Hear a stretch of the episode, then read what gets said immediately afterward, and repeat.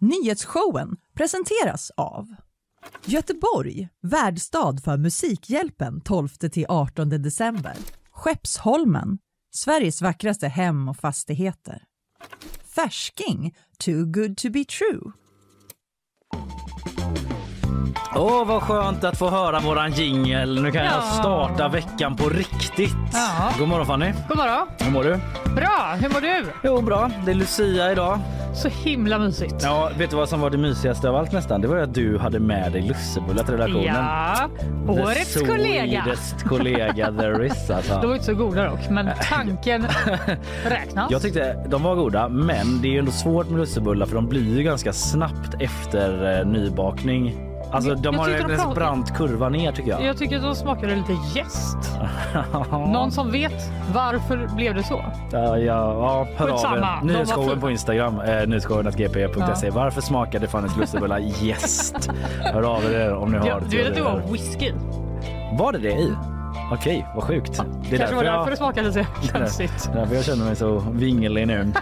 Eh, Du, eh, fullmatad nyhetsdag som vanligt. Ja. Eh, Jag ska snacka om ett helt otroligt forskningsgenombrott som jänkarna i USA eh, verkar ha eh, liksom stått för här nu då. Det kan förändra en jävla massa på energifronten. Jag ska snacka mer om det sen. Men jag kommer också prata om att eh, regionen som vi lever i, Västra Ja. Götalandsregionen alltså. Ja. Känner du ofta att du är en Västra Götalandsregionsmedborgare? Att det är en identitet för dig? Nej. Nej, men eh, du är i alla fall eh, del av Västra Ja, det, Götalandsregionen. det. Vare sig du vill eller inte. Och där vill den nya sossetoppen då i regionen inte följa det här förslaget om att offentliganställda måste typ ange papperslösa. Du känner igen den debatten? Ja, Var det mycket från? Riks känner jag igen. Från riksplanet. Ja, riksplanet, inte, Inte från Riks. SDs nyhets... Ja, de har nog pratat en del om det också. Ja, det kan man tänka sig. Men, det är lite eh, deras eh, typ av ämne. Nej, men exakt. Det har varit mycket snack om det, men nu har regionen sagt att eh, nej, vi tycker inte det ska vara så. Jag ska reda ut det lite mer eh, vad, eh, hur det har låtit. Vad ska du prata om? Jag ska prata om eh, polishärvan som jag pratade om igår. Ja. Den härvar vidare kan man sannoliken säga. Ja, en riktig härvig måndag En ändå. riktigt härvig måndag. Som bara fortsätter och fortsätter. Exakt. Jag ska också faktiskt följa upp eh, Linneas eh, nyhet från igår om EU-kommissionshärvan. Också en annan härva som Ja. också härvar vidare. Du bara härvar på. Vad bra att du håller i de trådarna. Jag förstår Ja. det som att det är liksom en... Alltså visst, det är en stor grej här också, men att i övriga Europa så är det kanske en ännu större grej. Det verkar verkligen så. Ja. Vi ska också snacka med Anna Rosenström eh, från kulturredaktionen. Hon är gäst idag. Vi snackar om Musikhjälpen. Årets upplaga har ju dragit igång här i Gbg. Jajamän. Blir det någon Göteborgs touch på det hela, Montero? Ja, jag lyssnade på Ina, vår, Ja, kollega, vår kollega. som var där i natt. Hon är ju väldigt morgonpigg, men det här var ju nästan på gränsen Ja. även för henne tror jag. Det- en- det var väldigt mysigt. Innan hennes morgonpighet har liksom Ja. slagit till typ. Sändning. ja, men vi snackar lite om det och eh, ja, jag ska ju faktiskt också dit i veckan. Skryt skryt men eh, så är det. Sen i bakvagnen, föräldrar stämmer Fortnite. Eh, en politisk vilde kan bli kommunordförande. Unikt är det. Mm. Och eh, kanske hinner med någonting om eh, mjölk också men det får vi se. du då Fanny? Den älskade drycken Ja. mjölk. Jag Inte prata... lika älskad längre visade sig. Aha, jag ska prata lite om Håkan Hellström tänkte jag. Mm. Elon Musk måste vi ju Skohorna in. du tar alla grabbarna idag. ta, eh, kanske någon tjej också. Mot slutet av programmet. Ja, vi får se vad det landar i. Eh, men du mår bra annars? Ja, det tycker jag. Mm. Eh, och du med? Ja, jag är Har himla... julen drabbat dig? Eh, lite. Vi har ju faktiskt gran hemma. En rejäl gran som vi var tidiga med att sätta upp. Mm. När då? Eh, Vet du att jag blev shamead här igår för jag ska ta in min gran idag? Nej, men vi hade våran gran typ redan förra veckan. Alltså typ tio, alltså liksom tidigt i december. Ja, Vår chef eh, kallade mig historielös, Louise Lindell, som när jag sa att jag skulle ta in eh, granen idag. Ja, men jag märker att det väcker reaktioner för jag råkade nämna det på förskolan att vi hade liksom eh, satt in en gran då. Ja. Och då var det liksom någon förälder som var bara så här, ja, jag tänkte väl vänta till Lucia sådär som man brukar. Du vet att någon lite så halvt passivt aggressivt kände att den behövde, inte passivt aggressivt men ändå kände att den behövde motivera Men det var att för att den inte deras barn skulle komma och Ja, rasa det, sen. Just det, det kanske var jag som var in Kalles- the wrongs där. Som Ja, började liksom exakt. säga inför alla barn att vi har minsann en gran hemma. Ja, jag förstår nu. Det var mitt fel. My Jag bad. tycker att det är helt sjukt att ta in granen senare. Man, det är inte jul så länge. Och sen efter jul, då vill man ju, inte, då vill man ju bara bli av med allt. Ja. Så det är nu man kommer liksom verkligen enjoy Ja, sin grav. ja, men jag gör verkligen det. Jag är inte så traditionell av mig sådär, men jag tittar på den och verkligen så ah, on the first day of Christmas börjar jag lite så i huvudet. Eh, Flera gånger om dagen. Ja, så Ah! är det. Nej, men annars är det bra. Jag känner ju väldigt mycket. Det var ju en nyhet om att det är typ rekord i vab, alltså vård Ja. Mm. av sjukt barn. Eh, I felt that. Du Jag har upplevt det Ja, first hand. bidragit till statistiken. Mm, eh, men jag tar mig ändå hit och vabbar Ja. Efteråt. Som tur att du eh, sänder så tidigt så du hinner jobba och vabba. Ja, precis. Eller?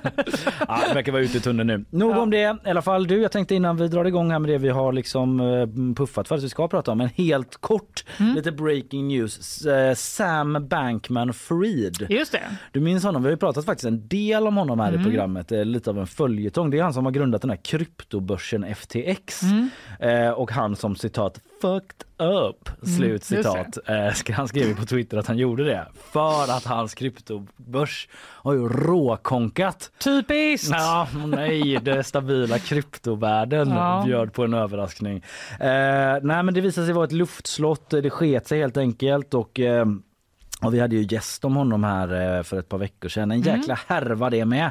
Tv-seriematerial på alla sätt. Men han har blivit gripen nu, det är det nya, i Bahamas. Ja, han har ju klart. hängt där eh, i en sån lyxvilla villa med sina college bros. Eh, Men nu så har amerikanska åklagare då beslutat att åtala honom för bland annat bedrägeri, försök till bedrägeri och penningtvätt. Mhm. Och enligt ett uttalande från Bahamas regering kommer USA sannolikt att begära att han ska utlämnas då. Så det är färdigchillat med brosen i lyxvillan. Stackarn. Ja, Hoppas de hade det gött. ja.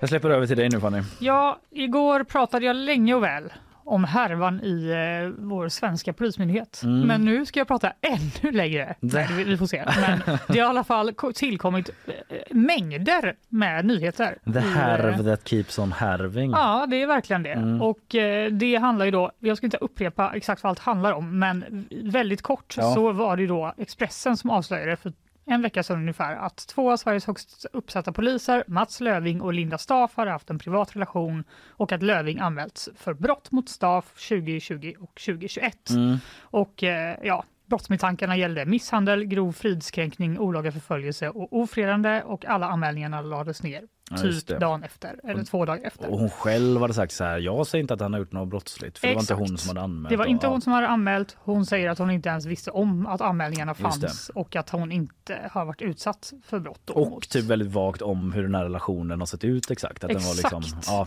Och det ska vi berätta lite mer om Ja, alldeles strax. Men först och främst så var det så att Expressen igår kunde berätta lite mer om den här polisanmälan, den senare polisanmälan som gjordes alltså förra året. mm.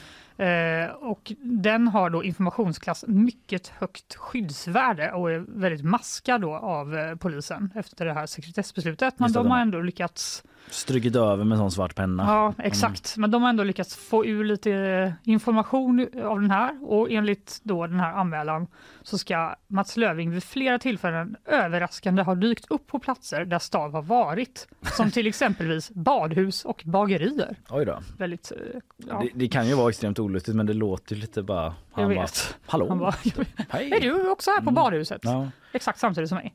Eh, och eh, Linda Staff beskriver också den här eh, anmälan då att hon har sett Mats Löfving försöka stå och gömma sig när hon har varit ute och motionerat och att hon har då tagit honom på bar gärning genom att själv gömma sig och sen avslöja honom. En klassisk polis. polis, polis förföljer en polis. Exakt. Gömmer sig så bakom en sten i skogen bara. Ja. Ja, men det är ju såklart eh, jätteobehagligt. Eh, men jag ska också säga Ja, att eh, eventuellt. Det är ju liksom inte klara. vi Ja, vet precis, inte. Nej. Vi vet inte heller för att de rapporterade ganska mycket om det här då, Expressen och Aftonbladet. Och, men sen fick de en kommentar av Linda Staaf Mm. i ett sms och hon säger att den här säkerhetschefen som gjorde anmälan, Ja. han hade aldrig stämt av de här uppgifterna innan han lämnade in den. Hon har själv inte sett den omaskade versionen. Eh, och, men redan i den maskade versionen så har hon redan då kunnat påtala att det finns saker som inte stämmer överens med det som hon berättade för honom. Gud, det blir bara märkligare och märkligare det här. Ja, så mer och det- mer komplicerat. Det är väldigt eh, oklart om han har dykt upp vid badhus, bagerier och motionsspår helt enkelt. Ja. Det beror på vem du frågar. Ja. Eh, och det har ju också gått lite tid sedan dess. Och ingen vill gå in konkret i så här, vilket badhus var det? Det antar jag. Liksom. Mm, Jag antar att det kanske blir så att den här personen som kommer göra en full genomlysning av detta nu. Mm. Det är Kanske det som ska det. ske. Ja, just det. Mm. Eh, men vi får väl se. För det gjordes ju också, som jag berättade igår, en tredje anmälan eh, av Löving och den handlade om misstänkt tjänstefel. Och den rörde mest rekryteringen av Linda Staaf då, som Mm. fick ett jobb på NOA där eh, Löving var chef. Mm. Eh, och enligt den här anmälan så fanns det då felaktigheter i Linda Staafs CV och misstankar om jäv eftersom Mats Löving som var ansvarig för rekryteringen hade en relation med Linda Mm. Staaf. Men också det ärendet lades ner då. Eh, men igår så berättade Oavsett, jag... förlåt, men Ja. att så här, oavsett vad eh, som visar sig vara sant här och utredningen fastslår så, så är det ju redan väldigt problematiskt för polisen. Ja, det ser inte bra ut. Nej det ser inte bra ut Det för, att stating säga. the obvious men jag måste bara få det sagt. Jag att vet. Det, blir det är inte så där att det bara dryper av förtroende för den här ledningen liksom, när Nej. man hör om allt det här. Man har svårt att se hur de ska liksom kunna rädda upp det här. Även om det skulle vara så att någon säger allt har gått bra så är det ju någonting som har lett till Ja den här turbulensen. Ja. Vi får väl se vad det är. Eh, och igår berättade jag att vice chefsåklagare Bengt Åsbräck som jobbar vid särskilda åklagarkammaren Mm. övervägde att han skulle öppna det tredje ärendet då, det som gällde tjänstefel. Eh, och bara timmar efter vår sändning så stod det klart att han har inlett en förundersökning som handlar om grovt tjänstefel i samband med den här tillsättningen. Vi kan lyssna på honom i SVT Nyheter. För att se vad han sa. Ja, men förlåt, vänta det är mitt fel. Är det Ta, ditt fel? ta den igen. Vi testar. Det handlar om nya uppgifter i media, i nya polisanmälningar som har inkommit. Och att det här också är uppgifter som delvis kastat ett annat ljus kan man säga över det material som vi redan har tillgång till. Och allt det här sammantaget gör att det nu enligt min uppfattning finns anledning att anta att brott har förekommit. Och det var alltså Bengt eh, Åsbäck som från början la ner det här Mm. ärendet. Så han har ju då omprövat sin, sig själv kan man Mm. säga. Han har, han har fått ny information men det är samma eh, liksom, eh, papper i grunden som han Ja. bara, mm, fast nu kanske jag kanske Han läst går tillbaka lite här. och- Läs tidningen, kommit lite lite ny information, lite Ja. nytt ljus Ja. eh, som kastats över detta. Och även Linda Staff var ute igår efter vår sändning i Nyhetsmorgon, Mm. vår konkurrent. Ja, Eller? de jävlarna.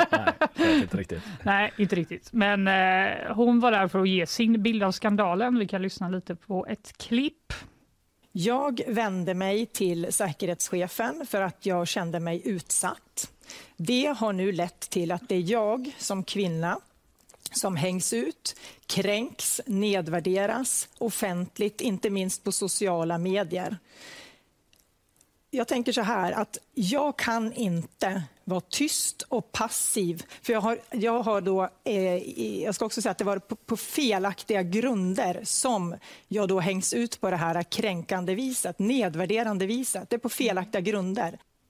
Ja, hon pratar e- egentligen mest om eh, drevet som har kommit eh, som handlar då om hennes jobb. Ja, att hon inte skulle Ha meriter, för det, nej. och att hon har då legat sig, alltså det är ju väldigt hård stämning Ja. i sociala medier. Du kan ju tänka dig. Jag kan absolut tänka mig, jag eh, har ett eh, Twitterkonto, Eh, exakt. hur det kan låta där. Och eh, jag tänker att eh, det kanske är ganska tufft för henne då. Hon menar ju att det är för att det, hon är kvinna och Mm. en kvinna med makt och att inte män klarar av det och att hon är utsatt då för en smutskastningskampanj. Eh, och hon får också då frågan om den här relationen till Mats Löving som har varit lite oklar definition på Ja, eh, ändå. Och då säger hon så här.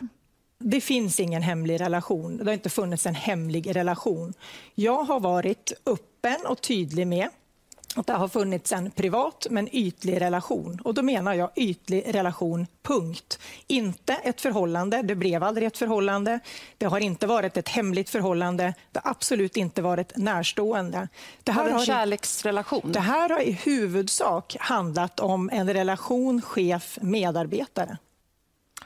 men det där, ja. Det är lite svårt. Jag fattar faktiskt inte riktigt. Jag vet inte riktigt hur mycket man ska ge sig in och typ analysera det men att en privat men ytlig relation som också framförallt är en relation mellan en medarbetare och en chef typ eller vad de sa Ja, sista? två chef, ja, Ja, precis. Det är, ja. Hon säger medarbetare och chef, men de är ju två högt uppsatta chefer Mm. inom myndigheten. Sen är det också så att anledningen till att alla håller på, det är inte bara att de vill veta om de var ihop eller inte, Nej, utan det är nej. ju då att den här jävsanklagelsen Ja. är ju kanske lite avgörande om de Ja, var ihop exakt. eller om de inte var ihop eller om hon För det som hon beskriver där låter ju som liksom en relation som jag har till typ alla på det här Ja, företaget, exakt. Göteborgs-Posten. Typ att vi är så kollegor och Ja, har en, en ytlig- liksom en ytlig men trevlig relation. Ja precis, att så här, jag har inte typ så en privat relation med liksom vår nyhetschef som sitter där ute men jag skulle absolut kunna typ så här, sitta på en AV Ja. med folk. Jag vet inte, en det blir svårt att få det helt definierat för sig. Det ligger också i hennes intresse att beskriva den så, ska vi komma ihåg, för hon kommer nu bli utredd för det här då. Mm. Men det hon säger är ju att jag har sökt ett jobb. Eh, Jag har inte rekryterat mig själv. Nej. Jag har sökt ett jobb men ändå är det jag som måste försvara mina egna meriter kring den här anställningen som jag själv inte har fattat beslut om. Ja, det har de, Och det är har hon ett ju argument. verkligen Mm. rätt i och hon menar ju då såklart att jäv inte har förekommit. Men sen senare under gårdagen så kunde SvD avslöja då lite ny information om hur den här rekryteringen gick till SvD. SvD. Mm. Häng med! När tjänsten då som eh, underrättelsechef på nationella operativa avdelningen utlystes Mm. 2014 Mm. så levde Linda Staff bara upp till ett av fem krav som de, de, den sökande skulle ha enligt annonsen då. Okej. Bör uppfylla, Ja. stod det. Hon uppfyllde ett av dem. Fem. Eh, hon saknade då chefs och ledarskapsutbildning för strategisk nivå och erfarenhet av brottsutredning, underrättelsetjänst och annan polisoperativ verksamhet. Ja, vad det Ja. betyder. Det låter ju alltså ganska relevanta meriter. Det låter, det låter tungt. Ja. Eh, hon sökte inte jobbet när det utlystes, men det gjorde 21 andra personer, varav flera var polisbefäl med lång erfarenhet och ingen av dem fick då tjänsten, som sen utlystes igen. Mhm. Och då var Staff den enda nya sökande. Okej. Ja. Ja, vid den andra genomgången då, eller sökomgången, så var det regionschefen Mats Löving som var ensam rekryterare. Och han valde då att ge jobbet till Linda Saf. ja. Det ser ju inte jättebra ut kanske. Nej det gör det ju inte, det kommer man inte ifrån. Oavsett att man ska inte föregå liksom någon utredning här. Eller så här, det är inte vi som ska utreda det. Men, Tack och lov.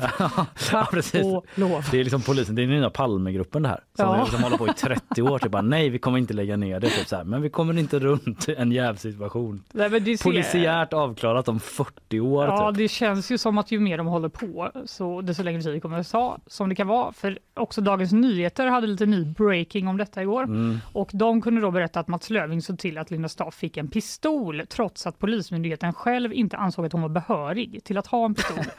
Jag fick i uppgift att göra en utredning och kom fram till att det inte fanns något stöd. Jag sa nej, säger Pia Tevelius som tidigare arbetade på Polismyndigheten till DN. Men trots det fick hon ett tjänstevapen med ammunition sommaren 2020 och beslutet togs av Anna-Karin Belfrage, polisintendent och Mats Löving. Mats Löving igen alltså. Ja. Klart du ska ha pistol. Han bara, äh, gumman, det är klart att du ska ha ett riktigt tjänstevapen. Ja. Så håller du den så här bara. Du håller armen Jag vet att du inte har någon utbildning i det, men jag kan visa dig. Eh, Mats Löving har hållit jättelåg profil. Ja. Han har typ inte sagt eh, någon, någonting. Flaska. Eh, men igår eftermiddag så kom då ett pressmeddelande från Polismyndigheten om att eh, Löving, som inte är kvar på NOA, han är nu regionchef. Han kommer omplaceras och få andra arbetsuppgifter och det är då den kritiserade polischefen Anders Thornberg som har tagit det här beslutet. Tills vidare ska han omplaceras eller? Ja, de Ja. utreds ju nu då, så jag antar att de ska se hur det här faller ut. Och i och med detta så lämnade Löving en liten kommentar till SVT Nyheter där han skrev att det var bra att den här för- förundersökningen kring rekryteringen har eh, påbörjats så att alla svar kan komma fram. Och citat, jag har blivit polis och därefter polischef för att fullfölja polisens fina uppdrag och göra konkret medborgarnytta. Men det har inte varit möjligt den senaste tiden på grund av den stora uppmärksamheten på mig som person, skriver han nu då. Det, skriver det? Ja, okej. Mm, så ja, mm. han är så här, ja det är fair enough, jag måste omplaceras för jag kan inte göra mitt fina Nej, arbete som det. polis just nu för, i den här stormen. Nej. Och nu tänker du kanske, ja, nu räcker det väl? Men nej, Aha, nej. det kom ännu mer news är igår kväll. Det är otroligt. Eh, jag vet. Och anledningen då till att Linda Staff ville ha ett möte med den här säkerhetschefen som jag pratade om i början, som Mm. då har lämnat in den här maskade polisanmälan. Eh. Eh, inte maskad när han lämnade in den, men Nej. maskad. Ja, ja. Det var ju då att hon befarade att Mats Löving höll på att begära ut massa allmänna handlingar av henne från det. Polismyndigheten Ja, som det. gällde hennes meriter, utbildning, vad hon hade gjort för arbete där på sin Mm, För det har arbetsplats. någon gjort och då kan det vara hon säga, jag kan inte veta om det är Mats Exakt. men eh, det känns lite weird i och med att han eh, Ja, men hon säger att ha- hon har känt en oro för sin egen säkerhet och var orolig för att han höll på att kartlägga henne. Då. Att hon kunde inte utesluta att det var han som hade begärt Mm. Ut de här Ja. handlingarna. Och det var, där, det var ju liksom början på allt det här egentligen. ja, Eh, att hon ville ta det här mötet med säkerhetschefen. Men då visade sig idén att det var inte Löving. Det var polisforskaren Stefan Holgersson som hade begärt ut alla de här handlingarna vid flera tillfällen. Och han ser jätte... Har du sett den här bilden? Ja, men jag, jag har sett den, vår eh, producent och researcher Emelie la upp det på Instagram igår. Det var en väldigt rolig bild han eh, Emelie hade skrivit caption så titta ut Ja. för att det är att han står liksom i ett kalt, bakom ett kalt träd och käkar fram mellan några Han bara, grenar. Hallå, det var jag som... Ja, så är det, det citatet vilket så det var jag typ. Alltså det är som att DNs reporter gick förbi så och de bara "Psst, det var jag. Ja, Och DNs reporter bara Va? Jag tyckte precis det där trädet talade med mig. Va? Men det, Var är du? nej, det är jag polisforskaren Holgersson vad jag nu heter i förnamn. Det var jag. Det var han har stått där och lurat och begärt ut handlingar med mobilen typ gömt sig. Utanför Polismyndigheten bara, Ja, det är jag, det är jag som gör det. se. Nu ska vi se. Ja, det ser väldigt Men han har alltså eh, kul trätt ut. fram där ur buskagen. Ja, eller man kan säga så och här. bokstavligt talat. Att eh, han har trätt fram, Ja. men det är också det att hans rapport heter Hur efterlever Polismyndigheten offentlighetsprincipen? En studie av Polismyndighetens sätt att hantera begäran om allmän handling. Den handlar alltså om exakt hur de hanterar när man begär ut olika handlingar Som en om olika poliser bakom ett träd eller på annan plats oavsett var man står eller sitter. Eh, och han har också då begärt ut de här handlingarna från olika Ja, det mejladresser. klart. Ja. För att, som han säger, han vill veta att han inte eh, gynnades eller missgynnades av att det var just polisforskaren eh, som begärde ut det. Och att han ville också att veta att alla fick samma resultat så de inte skulle då vara missvisande Mm. Det i sin här- rapport. Är ju ändå en olycklig slump för Mats Löving får man säga. Verkligen! Han, men det är en fråga honom. Eh, ha- hade Löving någon kontakt med dig när du Ja. höll på att begära ut allt det där? Nej, jag har inte haft någon kontakt med honom, säger han. Han säger dock att eh, Linda Staaf gjorde anmälan efter att hon hade hänvisat till hans rapport där det står att det var han som hade begärt ut handlingarna.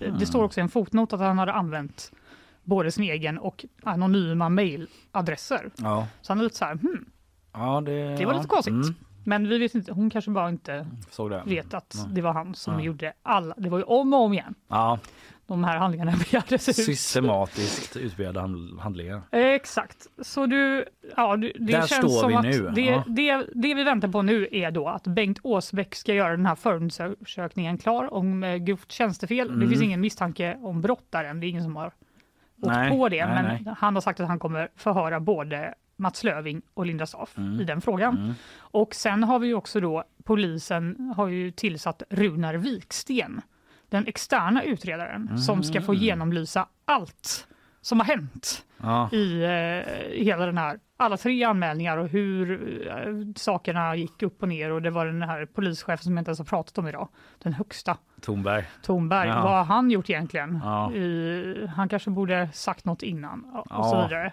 Han har till april på sig. Att, Runar har till april. Ja. Okej, det är en ganska god tidsfrist där då. Så det är, ja, fan, det är först i april vi kanske får svar ja, från honom i alla från fall. honom Ja. alla fall. Men det kan ju hända mycket. Det kan det göra. Vet du vad, jag är väldigt glad att du tog det här för att det här känns verkligen som en sån här nyhet att det, det svallar över en som ett vattenfall av Det ny är för information. mycket. Ja, eh, så det är väldigt eh, liksom, bra att få det nedkokat på det här sättet. Jag bara liksom i rent privat intresse. Vad skönt att du känner del. det. Ja, ja, men det känner jag verkligen. Eh, Okej, vi får se när nästa gång vi följer upp eh, detta då. Det handlar om Ja, men förlåt, nu tryckte jag på fel knapp. Det var ju det här med att säga sånt som är sant igen som är så viktigt i alla fall för mig.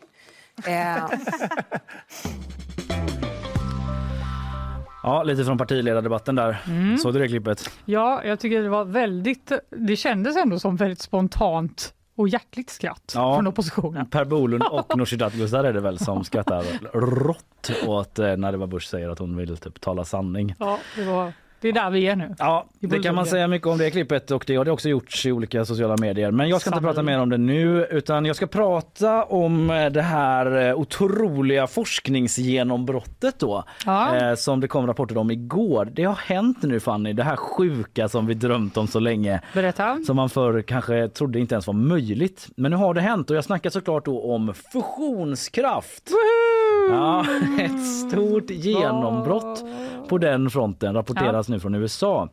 Eh, och ehm, det som skett då det är alltså att forskare för första gången lyckats skapa mer energi genom fusion än vad det tar att genomföra hela försöket.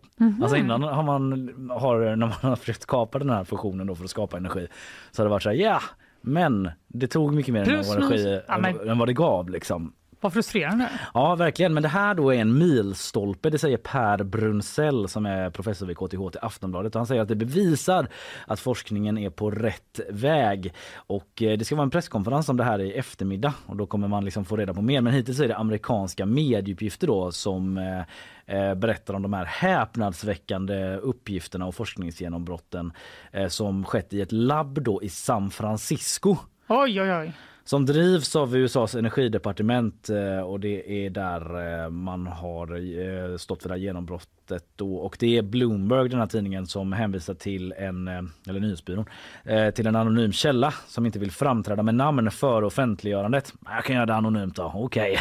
det kan jag väl säga lite bara. Men eh, som berättar om det här. Och nu då ska jag alltså förklara. Ja, snälla gör det. För jag, jag ville bara fråga vad betyder allt det här? Men jag vågar inte. Så jag nu ska jag alltså förklara fusion. Japp, jag knäpp känner upp. mig lämpad. Knäpp upp tröjan. Jag känner mig redo. Jag känner att det är relevant. Att det är Japp. jag som tar den bollen. Jag sträcker på mig här. Ja, men så här då. Det man har gjort det är att man med en laser, världens största laser till och med, eh, bombarderat så att säga väteisotoper i het plasma. Så man har liksom så här, jag tar ner det på lekmanstermer. Bara så på väteisotoper. Bara fokuserat den här lasern och bara lasrat den. Och då har de här isotoperna då väteisotoperna omvandlats till helium. Och då fick alla forskarna så upp sån rolig röst och bara vad bra det går. Nej jag ska bara. Det, det fick de inte. Men i den här processen, omvandlingsprocessen till helium, då utsöndras neutroner vilket alltså ger det här, lyssna nu för nu kommer det goa då, en koldioxidfri energiproduktion. Så i den här processen när väteisotoper, jag upprepar, omvandlas till helium, då sker en process där det utsöndras neutroner som alltså ger en koldioxidfri energiproduktion. Liksom, det är ungefär det jag kan säga om det. Okej. Om själva processen. ja. Eh, men, Vad... Nej, jag ska inte fråga. jo Fortsätt. men fråga på. Men, Men, alltså, ja. vad, kan man, vad betyder det? Jo, men Rent det- konkret. Alltså rent konkret så betyder det att det kan liksom vara helt revolutionerande för hela energimarknaden på sikt. Att det är ett nytt komplement till energiförsörjning som är helt fossilfritt. Eh, och som är kanske mer pålitligt än vindkraft eller andra sådana energikällor.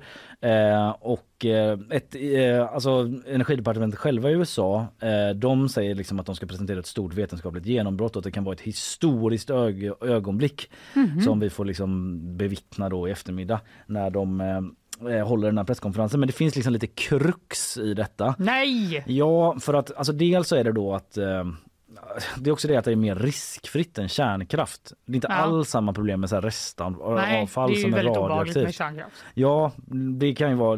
Det har ju varit olyckor liksom eh, med kärnkraft, det känner vi till. Eh, Men, eh, men det som är svårt är ju då såklart att genomföra det här på någon sorts större skala.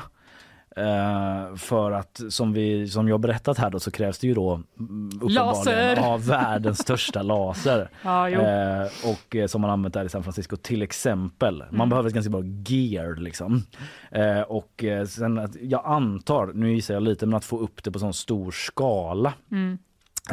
Att liksom utvidga processen. Nu har man gjort det och liksom fått till det lite grann då. Men att liksom ha ett sånt helt plant typ. Alltså det är en lång bit kvar. Jag såg på SVT att EU har något liknande projekt och där snackar man att 2050 kanske man skulle kunna använda detta. Eh, Okej. På något sätt. Men jag ska bara liksom det, det, det som är också med den här med hela att eh, hela fusionsgrejen Ja. det är att det har varit någon sorts så här helig graal inom energiforskningen. För att det har varit eh, redan på 50-talet så började man liksom drömma om att återskapa fusion för det sker liksom i naturen. Fast naturen på solen, alltså i sol, på solen, vår sol, så eh, pågår den här liksom kärnreaktionen eh, där, eh, som är fusion. Okej. Mm, jag vet att det är lite snur- snurrigt nu, men det sker där och det upptäckte man. Och de har varit så här, what if vi kan återskapa det här på jorden? Det hade varit helt otroligt. Eh, och problemet har hela tiden varit då att det liksom kostar mer energi än vad det skapar. Men nu har man lyckats vända det då. Och enligt Bloombergs källa så har det här försöket alstrat 2,5 megajoule vilket motsvarar 0,69 kilowattimmar. Ja, man behöver inte veta exakt vad det innebär typ men alltså det är det men det Det kostar är bra. Ja, det, det skapade 2,5 megajoule. Det kostade inom citationstecken då 2,1 megajoule. Så där har du alltså 0,4 megajoule du kan göra vad du vill något riktigt kul med. Fan det? Tända granen. Ja, tända, tända... granen. Ah, Jag vet, Ja, jag vet inte. Men det låter som att vi ska åtminstone mm, fira forskningen bakom. Sen får vi se hur lång tid det tar att använda sig av den. Ja men exakt och vi får se vad de säger på den här presskonferensen och det är liksom redan på gång här eh, från vår sida i alla fall att få in typ gäster som mer i detalj Ja, kan men det förklara kanske behövs. typ vad det innebär. Ja det behövs No absolut. offense. Nej men herregud. Du var jätteduktig. Nej men så här, också när man läser de typ samlade artiklarna, i alla fall i svensk press om det här, så är det typ liksom ungefär det här som framgår. Det är Ja. väldigt svårt att säga exakt eh, när och eh, hur det kommer att användas och liksom ha en praktisk eh, konkret inverkan på våra liv. Men det som står klart är att det är ett historiskt genombrott och när man väl mm, förhoppningsvis då får rull på det här så kan- det förändra väldigt, väldigt mycket när det kommer till energiproduktion. So it's pretty cool man. Jag känner mig glad. Ja, det jag tror du ska vara Glad det. och hoppfull. Men vi väntar till eftermiddag eh, innan vi ropar hej för mycket för då är det presskonferens. Ja. Och sen eh, får vi prata med, med, om det mer med, eh, ring Chalmers. Ring Så, Chalmers. får vi göra. Kom hit. All right, eh, vi har massa mer på agendan här ju. Jajamän. Eh, Vi ska snacka om eh, den här angiveri eh, för lagförslaget. Mm. Det heter inte så officiellt men eh, informationsplikt hos kommunanställda och offentliganställda och sådär Mm. som har debatterats hej vilt under hösten. Nu är det en ny eh, vd i elden från Västra Götalandsregionen som vägrar att följa det här. I alla fall vill inte sossarna att man ska göra det där. Men eh, vi ska ta lite reklamsponsormeddelanden. De kommer här.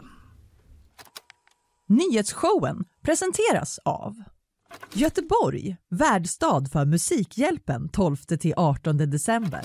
Skeppsholmen, Sveriges vackraste hem och fastigheter.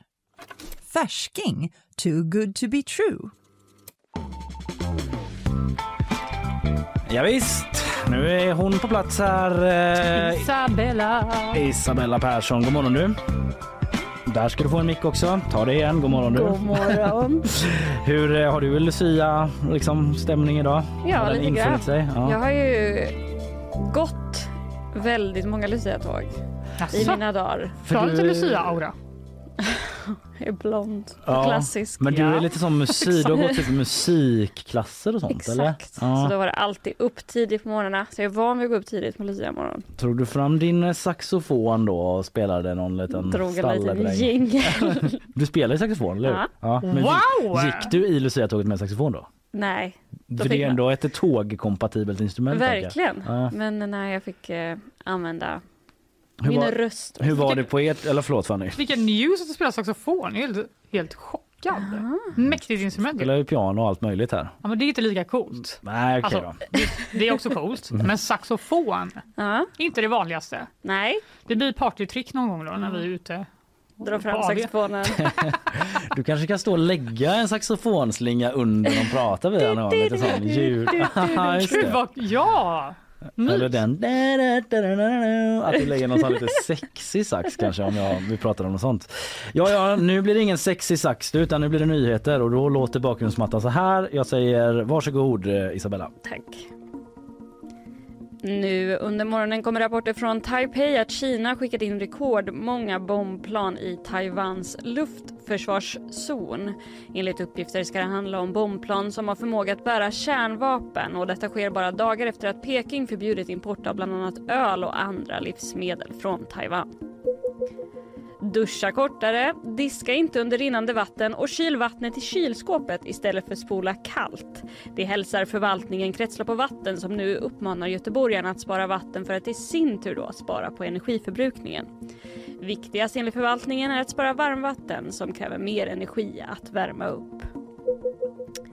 Och till slut så har EU enats om ett storlån till Ukraina. Igår kväll gavs klartecken till att låna ut 18 miljarder euro till landet under nästa år.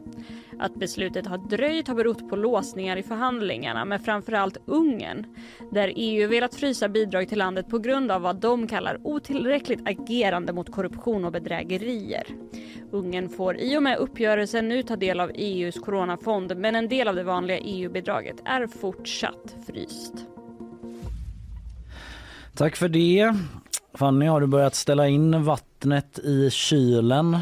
Eller är du fortfarande på kran, jag är på kran. krantjej, kran-Gary? Jag, jag vet att det, det känns, av alla så här prepper-grejer Mm. så känns ändå det som det enklaste. Att bara typ fylla en dunk med vatten Mm. och ställa den någonstans. den i kylen. Det, Ja. Ja, eller bara någonstans Alltså, i jag- lägenheten. Jag brukar faktiskt göra det, eller vi brukar göra det. Bara Asså? för att det är gött att ha kallt vatten. Så liksom den rutinen har jag redan. Mm. Men är det, vär- dunk då eller är det Nej, karaff? Det är liksom? bara en liten eh, För jag- literflaska. För jag tror att om apokalypsen kommer, och räcker man, det. då räcker det inte med en liten Då har du i alla karaff. fall kallt vatten i stället. Och det är ju alltid något. Det blir så Jag, har några, jag brukar trösta mig med att jag har några flaskor bubbel i kylen. Så om jag inte har något Mm. att dricka så kan jag i alla fall dricka kallt bubbel. Kallt bubbel, då vet alla um, såna miliser i postapokalypsen det. Att hemma hos Isabella Persson finns det kallt bubbel då. Eh, om man behöver pigga upp sig där Ja. i atomvintern. Eh, du kommer att pigga upp oss om ett tag igen med nyhetssvep nummer två. Eh, vi hörs då Isabella. Det gör vi. Jag hade dragit ner din mick innan jag säger hej då. Förlåt.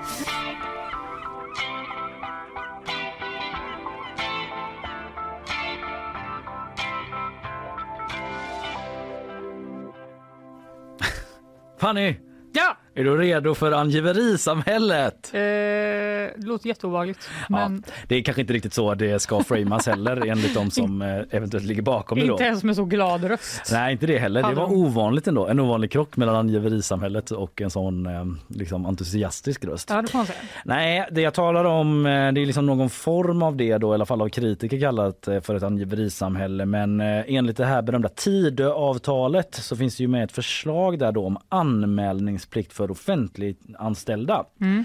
Eh, Det har ju varit stor debatt om det under hösten här och nu har turen, debattturen kommit då till Västra Götalandsregionens toppstyre att rasa. Det hör inte hemma i ett modernt samhälle heter det från sossehåll och eh, jag ska återkomma till det men först då det här lagförslaget, eh, vad det eh, står i Tidöavtalet. Eh, det står så här. Kommuner och myndigheter ska vara skyldiga att informera Migrationsverket och Polismyndigheten när de kommer i kontakt med personer som vistas i Sverige utan tillstånd. Så att eh, offentligt anställda då, liksom, om de eh, på något sätt eh, får den informationen att någon typ patient, elev eller eh, någon inom som söker hjälp från socialtjänsten eh, är här eh, utan tillstånd, då ska man föra det vidare då liksom. Eh, och eh, det står också att eh, myndigheter som kommer i kontakt med eh, olika sådana personer ska säkerställa, med olika personer ska säkerställa att personen har laglig rätt att vistas i Sverige. Det kan finnas undantag då från detta eh, och det återkommer vi till. Men det här med anmälningsplikt då, det ska vi inte ha i Västra Götalandsregionen tycker eh, Helene Eliasson, socialdemokrat och regionstyrelsens ordförande då. Hon tycker inte det hör hemma i ett modernt samhälle. Kan hon bestämma det själv över vår region? Det hon har gjort Mm. det är, nej hon kan ju inte overrida lagen om det blir en sån men det är vi inte framme vid för det Nej. ska utredas och så först. Men eh, det hon har gjort är att hon har skickat ut en uppmaning till regionens 56 000 anställda att helt enkelt strunta i det här förslaget. Mhm. Hon säger till oss på GP att sjukvården ska utöva vård, inte angiveri. Så, Ja. ja, så Det var ord och inga visor. och då inga visor från henne och eh, det har ju funnits kritik då också. Vi på GP har tidigare skrivit om lärare och socialsekreterare, läkare, psykologer och så vidare som inte alls tycker om det här. Eh, Även borgerliga politiker som inte tycker om det. Finns, Det finns såna också. Magnus Jakobsson som är kristdemokrat från Uddevalla och sitter i riksdagen. Han säger till oss på GP så här att om min familj skulle ha någon boende hos oss som vill få sin sak prövad igen, ska, ska grannen då ange mig? Vill vi ha det samhället? Det säger Magnus Jakobsson alltså. Okej, okay, så det är kritik från eh, alla håll och kanter? Ja, sen är det väl framför liksom de partierna som står bakom Tidöavtalet står ju bakom eh, mm. förslaget i mm. allra störst utsträckning. Men mm. just att så här, det finns även exempel på ja, kristdemokrater då som Magnus Jakobsson som är kritisk. Eh, men de som har lagt fram förslaget eh, som också är i eh, regeringsställning. Eh, de tycker det är toppen. De tycker såklart det är toppen. Eh, ja, och det här förslaget skulle då kunna innebära att typ en lärare som misstänker att en elev eh, i klassen inte har rätt papper då eller en läkare som behandlar någon då har en skyldighet att rapportera om den personen om man får reda på att den liksom, ja, inte är här på lagligt sätt. Mm. Eh, och eh, som sagt, många tänker inte ställa upp på det. Det har sagt saker då i argumenten som att eh, ja, det här är redan en grupp som eh, är väldigt utsatt och har väldigt få ställen att vända sig till för mm. hjälp. Och då ska man stötta dem istället och hjälpa dem från de här institutionerna som det. gör det. Alltså risken blir att de går under jord ännu mer då? Ja, precis. Riskeras att ja, att läkaren anmäler dem. Eller vad ja, riskerar att liksom inte få någon utbildning, att mm. inte få någon läkarvård. Så det är liksom en sammanfattning från min sida av hur det, kritiken yes. har låtit från anställda inom offentlig, de som har varit kritiska inom eh, kommun och sådär. Eh, men eh, så här, eh, Jimmy Åkesson då, han, eh, han säger så här, för att det är ju SD, även om de inte sitter i regeringen så är det ju deras migrationspolitik mycket som eh, ja de har fått igenom typ allt vad de har velat. Det har vi ju mm. snackat om här Det har de ju varit glada över. Ja, vi pratade ju om den här eh, maktspelet dokumentären till Exakt. exempel där det framgick. Eh, men i alla fall eh, han säger så här, Jimmy Åkesson att eh, till TT att den bördan då med som man kallar det med informationsplikt den ska inte ligga heller på den enskilda eh, liksom läraren eller eh, sjuksköterskan utan att det ska ligga på eh, andra tjänstemän på högre nivå i förvaltningen mm. som bör ha det ansvaret, säger han till TT. Mm. Och där vet jag inte exakt vilka tjänstemän det handlar om och hur de i sin tur då ska få reda på att så här, patienter eller andra Nej. människor eh, liksom inte har papper i ordning. Men kanske att man får berätta det för sin chef då istället för att ringa polisen? Ja, eventuellt. eventuellt. Den här skrivningen i Tidöavtalet eh, som jag läst där, liksom, där framgår inte det i detalj. Men som sagt då så ska det utredas vidare. Eh, och migrationsminister Maria Malmer Stengard då, hon säger, hon har sagt i tidigare intervjuer att huvudregeln ska vara att alla offentligt anställda ska behöva föra vidare information till polisen om de stöter på personer som vistas i Sverige utan tillstånd. Det är huvudregeln, men det finns alltså undantag. Mm. Så här, som framhålls av Tidöavtalet, säger Malmö Stenegård, eh, så kan det finnas sådana situationer som strider mot ömmande värden. Okay. Alltså att det finns särskilda skäl typ, för att man inte skulle gå vidare med informationen. Mm. Eh, och det är också en sån formulering som så här, kanske behöver definieras då. Ja, en, det låter det ju som. Ja, och, men där, därigenom kan undantag från en ordning med informationsutbyte och anmälningsplikt behöva utredas närmare. Jag vill inte föregripa den utredningen. Det skriver hon, eh, Malmö Stenegård, som är mm. alltså migrationsministern helt enkelt, mm. moderaten, eh, till GP, till oss i mejl då. Så att eh, hon vill inte liksom precisera exakt hur det ska gå till då som jag förstår det innan den här utredningen är färdig. Eh, och, eh, men det hindrar inte Helene Eliasson då, sossen, regionstyrelsens ordförande här i Västra Götaland regionen att tycka att det är dags att markera redan nu då. Nej. Även om förslaget inte är lagt och klubbat sådär. Utan, eh, hon kanske vill påverka lite innan. ja, enkelt. bedriva opinion typ. Ja. Eh, hon tycker att det är signalpolitik som inte är förenlig med hälso och sjukvårdslagstiftning säger hon till oss på GP. Eh, men Malmö Stenegård i sin tur då menar att liksom, eh, det här är en viktig del i att bekämpa skuggsamhället. Att vi måste få kontroll över vilka som befinner sig i Sverige. Mm. Det handlar om liksom förtroendet för migrationslagstiftningen. Att om vi ska ha en lagstiftning som är så här, du har fått avslag, du ska mm. inte vara i Sverige, du ska åka tillbaka för det finns inte skäl som vi bedömer det för att du ska få uppehälle här liksom. Eh, då måste man också typ ta tag i och verkställa de besluten. Mm. Annars så skjuts hela förtroendet för den migrationslagstiftningen i sank. Typ så menar hon. Um, och det här eh, anmälningsplikten då eh, är en viktig del av det säger hon. Helena Eliasson, sista liksom, jag ska inte liksom hålla på i all evighet i tennismatchen mellan dem, men hon inte, ger inte mycket för det argumentet. Sjukvården ska utöva vård, inte angiveri. Jag tycker den här signalpolitiken drabbar våra anställda och eh, bör, eh, regeringen bör vara tydlig och säga att de inte ska ägna sig åt detta. Nej. Ja, Det handlar lite om vems eh, arbetsuppgift det här egentligen är då. ja precis. Att, att rapportera. Ja, och om man ska göra det överhuvudtaget. Ja. tycker ju inte alla. Nej. Men vi får se. Det är ju det här tidavtalet. Det är ju många punkter i det avtalet som eh, man fortfarande ska utreda ja, och så. det håller de väl på med. Ja, det håller de på med för fullt. Ivriga som bävrar. jag vet inte, de vill få klart dem så de kan börja införa grejer. Vad Ja. vet jag?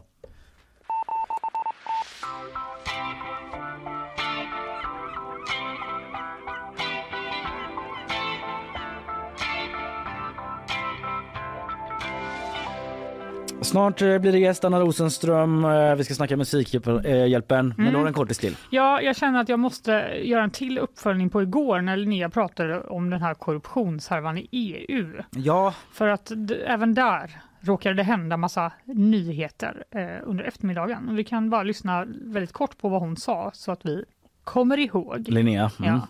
I fredags i alla fall, då slog belgiska polisen till mot 16 olika platser i Bryssel i någon slags raid. Det handlar om misstänkt korruption och pengatvätt och fem personer greps i fredags.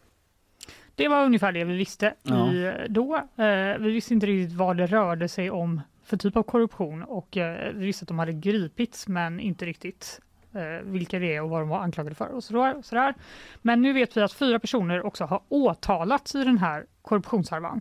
Och eh, i centrum står då Eva Kaili. Det, visst, det pratade Linnea också om igår. Hon är den grekiska vice talmannen och hennes tillgångar har nu frysts av grekiska myndigheter och eh, hon har blivit av med sina uppdrag inom parlamentet och utslutits ur sitt eh, parti, då socialdemokratiska parlamentsgruppen Mm. eh, också i EU. Och hon, Linnea var inne på det igår, att hon, har, hon ska ha sagt lite suspekta saker som har gjort att folk kanske misstänkte lite att hon kanske var lite höjts. mutad Ja. av Mm. Qatar. Bland annat sa hon Qatar är en föregångare när det gäller mänskliga rättigheter. Mm, mm, Och mm. det är ju inte jättemånga som brukar Det är säga inte mainstream-uppfattningen kanske här i väst. Nej, eh, och igår då i Studio 1 så var eh, Abir Al-Salani, eh, Centerpartiets Europaparlamentariker med. Och hon hade själv blivit då utsatt för ett litet påverkansförsök av eh, Eva Kaili. Vi kan lyssna på henne här. Mm. Hon tog kontakt med mig för att prata om barnens rättigheter och barnens situation i Iran. Det var det som var förevändningen och jag har haft, väl, jag har haft ett stort engagemang för frihetsrevolutionen i Iran. I, och vi bestämde 30 minuters möte där 25 minuter av mötet gick åt att prata om Qatar och varför de borde få visumfrihet till EU. Och eh, jag blev otroligt förvånad och jag sa det till henne att eh, ju mer du pratar om Qatar, ju mer du pratar om Mellanöstern och eh, den, den utvecklingen du påstår dig känna till, desto mer okunnig framstår du. Så jag rekommenderar dig att du inte ska prata om det här ämnet. Inte med mig, inte med någon annan. Ja, det var ganska hård. eh, Avvägning. vad gör du? Ja. Du kan ingenting om det här. Och varför? Alltså, det är också så här att om du ska bli mutad av just Qatar, för belgisk polis har nu också bekräftat att det är Qatar som de utreder då, att de har försökt muta politiker för att de Ja. ska tala gott om landet och rösta för olika beslut då som ligger till deras fördel. Mm. Igår sa de bara att det var ett land vid den arabiska halvön, men det Ja, är Qatar. Ja, det är Qatar. Eh, De och då är det också lite svårt att liksom komma undan eftersom de är så otroligt kritiserade. Särskilt nu i VM-tider. Så är det så svårt att vara så här, hörni, Qatar ändå. Vilket kanonland! Ja. Så bra på mänskliga rättigheter, så trevligt och toppen Mm. utan att folk ska då få en dålig magkänsla, vilket då eh, Abir Al-Salami säger att hon fick efter den här eh, konstiga mötet som eh, Kailer bokat in med henne. ja, det är ju de lägger 25 av 30 minuter. Ja. Bara, några grejer om Qatar först. Ja, exakt. Och hon, säger, hon är också jätteupprörd över hela den här korruptionshärvan. Hon säger att de som arbetar i EU-parlamentet gör det i god tro, att alla är där för att göra ett gott arbete och att hon då också är vice eh, president, Ja. eh, eller ordförande, gör att det är extra allvarligt att hon har då blivit eventuellt mutad och Ja. håller på att föra någon slags sån. Jag hörde Politik. eh, det här eh, bitar av det i alla fall i Studio 1 igår när jag stod och lagade mat. Mm. Eh, och eh, de frågar ju henne också så här, men eh, om du nu tyckte det här lät så himla konstigt ungefär, Mm. sa du något till någon om det? Mm. liksom så här, det här liksom, Ja. att hon liksom flaggade för det här för någon som kontrollerar någonting. Men då sa hon just det där med att eh, nej men alltså det var konstigt men att hon förväntar sig att alla, ja, Ja. att man agerar i god tro. Man Det förväntar sig att alla har liksom svenskt. rent mjöl i påsen typ. Ja. de bara vadå? Mm. Hon kan inte vara köpt. Ja. Men eh, det här har blivit en väldigt, väldigt stor nyhet ute i Europa just för att det kan ju göra så extremt eh, mycket skada För på- förtroendet. för, förtroendet Mm, för mm. den här folkvalda ändå delen av, eh, Ja av eh, EU-politiken och eh, Ursula von der Leyen då som är EU-kommissionens ordförande hon säger att det här är ytterst oroväckande och det är flera EU-toppar nu som går ut och är verkligen djupt kritiska och skakade av det här. Någon som inte verkar bry sig så mycket det är Orbán, Ungerns premiärminister. Ah. Han skriver på Twitter igår då att han, god morgon EU-parlamentet och så har han delat en meme där det är då massa amerikanska politiker som står och garvar och så står det typ i meme-texten. Och sen sa de att EU-parlamentet ser allvarligt på korruptionen i Ungern. Haha då. Och då är bakgrunden att EU har dragit in eh, omkring 13 miljarder euro i bidrag till Ungern eftersom de anser att risken för korruption just där är så hög. Jaha. Så det är så här, LOL, Ni ni var oroliga för korrupta, korruption. men vi är alla korrupta, Ja, haha. så. Är det så noga? Eh, och nu kommer de göra en stor intern utredning av den här härvan enligt talman Roberta Metsola. EU-parlamentet är under attack. Det här är en test av våra värderingar och vårt system. Vi kommer inte att sopa det här under mattan, säger hon till AFP. Så ja, vi vet fortfarande inte riktigt exakt vad det Qatar har betalat för heller, men eh, då, polisen hittade ju då 6 miljoner euro i cash under den här razzian som de gjorde igår. Ja. Så pengar finnes. Pengar finns, pengar fanns eh, och eh, pengar finns kanske i våran Musikhjälpen-bössa som är Snyggt. lanserad eh, och som vi hoppas kunna fylla på med lite slantar. Vi ska berätta mer om den om ett tag men först så har vi sponsormeddelanden. Nyhetsshowen presenteras av Göteborg, värdstad för Musikhjälpen 12-18 december. Skeppsholmen, Sveriges vackraste hem och fastigheter. Färsking, too good to be true. Sådär ja, det var sponsormeddelanden det. Vi ska släppa in Anna Rosenström här, vår medarbetare på Kulturen och snacka Musikhjälpen. Vi vilar på mattan en liten stund bara och kommer i ordning här. Yes, eh, igår började ju eh, Musikhjälpen, Sveriges Radio och i år så går den ju, äger den ju rum här i Göteborg. Har du varit förbi buren Fanny? Nej, men jag kände att jag ville titta när de hoppade in i buren igår för att jag kände mig så lite nöjd att Ja. det var i vår egen underbara stad. Och det var världens feststämning där. Ja, Alltså, du det var där, du var där. Nej, jag bara såg det på tv. Ja, du såg på tv ja. Herregud. Mm, herregud. Skulle jag gå de fem minuterna mitt i natten klockan åtta. Ja. Eh, Men jag blev ändå stolt över oss göteborgare. Ja, För folk att det var eh, så sluter upp liksom. Ja, vi ska snacka lite mer om Musikhjälpen helt enkelt. Eh, Med oss för att göra det så har vi vår kollega Anna Rosenström. Välkommen Anna. Tack, god morgon. Du har inte varit förbi buren. Nej, inte än. Jag slog på bara SVT eller eh, SR Play-appen i morse. Fick höra Mm. lite mysigt med Mark Levengood och Tina och Claes. Oj, vad Ja. trevligt. Ja, det var ändå mysig morgonstämning. Ja, jag tänkte vi ska liksom snacka lite om det i och med att det är ett event här i stan då. Men eh, Fanny, temat är? Eh, till förmån eh, för barn på flykt från krig. Ja, och vi, vi har ju våran egen bössa där också. Kan man ju flagga lite för, eh, kan jag i alla fall. Jag tror den är up and running. Jag ska ju liksom dyka upp där Ja, i morgon kväll är det väl? imorgon kväll. Eh, ja. Frågar du oss det? Ja, vi. Anna Imorgon kväll? dagens gäst. Typ. Anna, när ska jag vara där? Bara fråga Anna om allting. Jag vet bara att du ska vara där någon gång under veckan. Ja, jag ska vara där och snacka lite om den. eh, Men vi lägger ut lite information snart på vår Instagram sådär, om Mm. man vill vara med och bidra där. Men eh, Anna, din relation till Musikhjälpen, hur är den?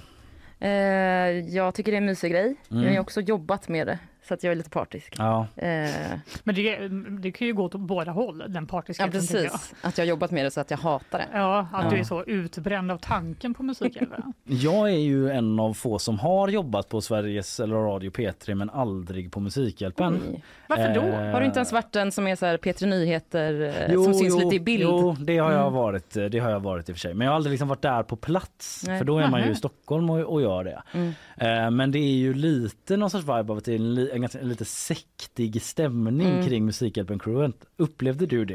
Ja när men det är det ju ändå, för att man bor ju ändå typ så här på hotell nä- precis vid Mm. buren typ. Och liksom man jobbar typ hela tiden eller ja man jobbar Mm. ju ändå rimligt men, Ja. men, men inte man, olagligt mycket, men Nej jag mycket. tror inte det i alla fall men det är ändå mycket liksom om man, man är i en liten bubbla och man Mm. kanske går ut och tar en öl efter, alltså man har inget annat att göra typ Nej. för att man är i en annan stad oftast än där man själv bor. Var har du varit och jobbat? Eh, fan var fan var? Du vet man ser inte så mycket av stan man är på. Nej, men jag tror jag var i. Örebro, jag var nog i Västerås. Mm. Kom du Eh. in i den här eh, liksom, givarpsykosen? För jag upplever att det blir liksom en sån eh, Ja, när man ska slå rekorden på slutet Ja, och man all- själv alla börjar bara, "Men nu slänger jag in en hundring här." och krama Ja. folk på stan och liksom det vi är mycket hörni. tårar. Ja men det är mycket tårar, typ Ja. i kontrollrummet där man bara typ när det är någon bra scen man bara fan vad fint. Typ. Men jag kan tänka mig, alltså, eh, det kan ju bli att man blir en liten sekt när man arbetar eh, nära med folk, men det här är ju liksom next level. Ja, Att att, det också är liksom så mycket, in, det är ju väldigt mycket som händer i serien. Mm. Bara Nya gäster, nya gripande stories Exakt. som bara... Den, den, den. Har ni själv startat bössen någon? Eller här engagemang liksom? Gjort en sån? Var det fake menar du? Nej, inte fake. Utan typ så här. Jag hade något år där jag liksom kom in i liksom givarspiriten så jävla mycket att jag försökte dra igång en sån här du vet Gärdsgårdsbössan, alltså gärdsgårdsserierna i fotboll som är liksom eh, ja, det det, det kallas så för att jag tror det är för att eh, ni vet när man gör eh, siffror med streck så här Mhm. och så Aha. tvärsstreck över Ja, liksom, så är det gärdsgård ner typ att så här, det skulle vara en sån bössa skulle alla Mhm. liksom så här att man bara och så vaknar man upp efter musiken vad var det som hände Ja. typ eh, ja. fick ni ihop något? då? Nej jag tror inte det. Jag liksom tappade sugen där efter ett tag. Det inte gick så bra. Också det att man är en tävlingsmänniska så det handlar inte om givandet på att man ska ha en bra Vi bössa. vann inte! Ja men det har ni inte gjort. Man önskar ju låtar Ja, och det, det är ju ett engagemang man kan göra. Mm. Ja just det, så är det ju. Men eh, vad känner ni liksom, eh, Anna, är det en jultradition det här nu? Ja men det tycker jag väl ändå. Ja. Det är ju någon slags så här, uh, uppbyggnad inför jul att man ska liksom, man ska kolla på det, man ser de där stormtroopersna på torget. Pontus i den blå jackan, han är där liksom. Ja. Det är något så här, uh, det är verkligen en tradition Mm. innan jul. Men du, eh, i år då, eh, det är här i Göteborg, Mm. eh, liksom, märks det av, du har ju sneglat lite på programmet och liksom Mm. musiken kring det hela, märks det av att det är Göteborg på något sätt? Ja men det tycker jag. Det är mycket gäster och artister härifrån. Eh, såg att eh, Ina Lundström var nattkompis i natt Ja. till exempel. Exakt. Mm. Och Flashback Forever-gänget var där och det är mycket liksom, det är Param, det är Victor Leksell, det är Miriam Bryant, det är Joel Alme, Sara Klang tror jag spelar Ja, nu klockan ja, åtta. Det är ju Eh. hela, hela ligan fan. Hvitfeldtska gymnasiet spelar med Paula Juvén. Mhm. Ja. Okej. Där har jag Hela gymnasiet. Hvitfeldtska represent. Jag har ju gått där. Gick du musiklinje, Nej. Kalle? Absolut inte. Jag, gick så, jag hade så estetiskt val musik så att jag och tre kompisar spelade den eh, Turn a wider shade of pale för Oh liksom vår my. egen klass som var tvungna att lyssna då. Det var så nära jag kom estetprogrammet. Ja. Lite om mig. Ja! Eh, Okej, men det är några av artisterna då. Ja, och Mm. sen får man väl se om det liksom Göteborg sluter upp och engagerar sig. Då kanske man ser så här mycket skramlare på stan och liksom Mm, det. flashmobs brukar ju vara en stor grej. Eh, Det fenomenet är ju då, ganska kanske. dött i övriga samtiden va? ja, Men att det lever kvar via Musikhjälpen. exakt. Det är bara på. Musikhjälpen det är flashmobs nu för tiden. Är det sant? Det Gör känns det. så? Har du sett en flashmob på länge? Nej, men jag visste inte att det var en grej med Musikhjälpen heller. Det är alla ska komma dit då. Ja, men det är typ så här, nu gör alla yoga på torget, Mm. typ. Eh, och nu kommer ett fackeltåg helt plötsligt. Nu kommer det en cirkus. Ja. Alltså, Precis. Ja, okej. Ja. Liten happening. precis. Ja, ja. Men eh, du har ju ändå tittat lite i programmet för Ja. vår räkning. Vad tycker du att höjdpunkterna är som musikreporter? Ja men lördag är ju något extra då i livemusikväg skulle jag säga. För då kommer ju först Veronica Maggio och Miriam Bryant som ska göra något tillsammans. Oj! För de har ju liksom kokat ihop något. För det har man ju också kunnat, de har hintat om det här på sociala medier. Jag trodde först det bara var att de skulle typ släppa en låt tillsammans. Mhm. Eh, och sen såg jag att Maggio kallade det för eh, hybrisprojekt. Alltså här, Ja. Vi kan berätta mer om nästa års hybrisprojekt i buren på lördag. Typ. Aha. Så då är det så här, vad fan är det? Typ, man undrar ju, är det Ja, någon så är nyfiken. gemensam turné? Eller, alltså, det Ja, måste ju det- varit något, något sånt då. Mm. Ska de släppa låtar på engelska? Nej men turné låter som. Eller, eller ska de liksom fortsätta att dra världen ur fattigdom så? Ja. Efter buren. Eller inta Ullevi tillsammans. Alltså, man Ja, det, är, ju- det. det är det man tänker när man säger hybrisprojekt. Så kan de ha Håkan som förband? De kan Det ha Håkan som gäst. För båda de Det har väl haft som... Ja, ja för Ja. båda de har ju varit gäster till honom va? Absolut. Ja, Tror ni Håkan hade kommit på det? Gud, jag tror att det är det här nu. det tror jag. Jag ja. tror det är Ullevi. Ja. Vi lär ju få veta mer då på lördag. Ja. Okej men då, det då kör Ja. de, de brukar väl spara, för söndag är sista dagen va? Ja, Ja. men först så kör de på lördagen och sen kör också Victor Lexell klockan nio eh, på lördagen också. På så lördagen det lär ju bli en riktig så svensk pop Mycket eh, folk. folk, folkfest. Ja, Svin verkligen. mycket folk. Victor Lexell eh, vad jag förstår är väl eh, Alltså att det är sån eh, extasisk stämning. Ja, men det skulle jag säga. Jag skulle Älskar. säga att han kanske fick det största jublet på Ullevi när han gästade Håkan. Mm. Ja, han är väldigt älskad, Mm. eh, inte bara här i Göteborg. Nej. Men sen eh, ser jag också fram emot eh, Cleo som spelar, hon spelar liksom sista som händer innan de eh, springer ut ur buren där Okej. på söndagen. Äkta P3-artist Cleo. Han är alltid med där på något sätt. Ja. Det är härligt. Ja. Okej, det är de då. Eh, Jag får information här av vår producent Emelie att vår bössa ligger inte uppe. Nej! Men Kan man, kan man få veta mer om vad den handlar om? Alltså, Ja, kan man vinna eh, något? vad bra. Eh, för att eh, det kan man verkligen göra. Men jag kan säga att när den väl är uppe så kommer info på våran Instagram där vi heter Nyhetsshowen. Men det är då att om man skänker minst 50 spänn i den här bössan då så kan man ha chansen att vinna att vara med och komma hit och tävla i fredagsquizen. Mhm. Ja, så då liksom om man vinner blir man uppringd och vi bestämmer en, eh, en eh, fredag som passar och så får man komma hit och, eh, Och delta. tävla mot Linnea då? och tävla mot Linnea ja. Oj, oj, oj. Kanske slänger in någon till i mixen. eh, mm, Titta inte på mig. Nej jag men gör det. kanske Anna. Jag gör det, kanske Anna. Vi får se. Eh, ja men så, så går det till i alla fall. Jag ska Ja, det är och kul. promota den på torsdag. Klockan är det jag ska vara med. Ja. Verkar det som här. Kul. Ja, jag är så jävla dagvill så jag har liksom glömt av det. Men, Kommer du göra någon flashmob när du kommer in? eh, ja, jag kommer dansa den här eh, som alla sjuksköterskor dansar. Vad heter den dansen? Harlem Shake? Nej, eh, Jerusalemma. Ja, Jerusalem. Mm. Nej, det kommer jag verkligen Jo, inte göra. måste göra det. Nu kommer vi behöva starta en bössa för att det här ska Ja hända. just att jag ska dansa i Jerusalem. Mm. Jag har redan dansat i buren en gång med Va? Daniel Hallberg. Fast bara spontant. Men du, var, du har varit i buren? Du var någon nattkompis? Eller? Jag var nattkompis Som det Ina var året. Ja precis. Ehm, Hur klarade du att vara uppe hela natten då? eh, nej, men det gick ganska bra. Ja. Man är ju ändå, jag är inte så himla van vid att liksom vara, jag är ganska van vid att prata i radio men inte att vara i tv så man liksom går lite på adrenalin då på något sätt ändå. Ja, ja, Eh, ja. och- Det märks att det är massa kameror där inne uppenbarligen. Ja, men lite så man glömmer väl det efter ett tag. Men det är väl också att man är där för att ge, men ens uppdrag är ju att ge energi till Just det, de som till de sänder som jämt. veckan. Ja. Så då går man väl ändå in i den rollen. Gärna dansa lite framför kameran. Liksom. Ja, till och med Då det. blir man ju Ja. glad som producent där bakom liksom, om det händer. Ja, tror du det? Mm. Att de, det jublades. Kalle Berg kör sjuksköterskedansen!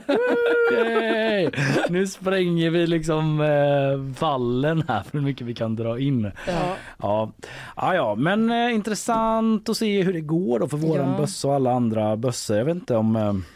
Jag tycker också det är intressant att se vilken som blir så här, den mest önskade låten varje år. mm, Det är alltid Är spännande. det inte utan en annan Saga och Kent varje Den år? är alltid med där Ja. i toppen. Men Mm. förra året blev det ju typ så här... uh, Pobre Diablo. Pobre Diablo med Julio Iglesias liksom. ja. För, Va? för Men att det- morgonpasset kuppade liksom. David du? Druid, nej men David Druid spelar ju in en egen version av den låten som han framförde i buren sen som typ var jättebra. det är hans version. Vilket humble brag. Han bara, mm, jag ska göra det här spexet. så Ja, men han det var jättebra. En lång grej med liksom massa typ internskämt med lyssnarna där som ledde Ja, fram så till folk börjar önska den liksom. Ja. Som det. Men nu har ju de något nytt program för, eh, projekt för att Kodjo Akolor, den mångarbet, mångårige P3-medarbetaren ska ju sluta på P3. Just det. Så han vill ha någon sån rekordbössa som Mm. ska slå alla rekord då har jag sett på Instagram. Mm. Eh, så det, ja, det kan bli rekord där. Vi får väl se om Jag de tror slår på vår insamlingsrekord. Mm, ja precis, vi tar upp kampen. Kalle, ja, precis, vår quizbössa med tillägget då att jag gör den Jerusalema. ja, tre på år för torsdag sent. klockan 22. I buren.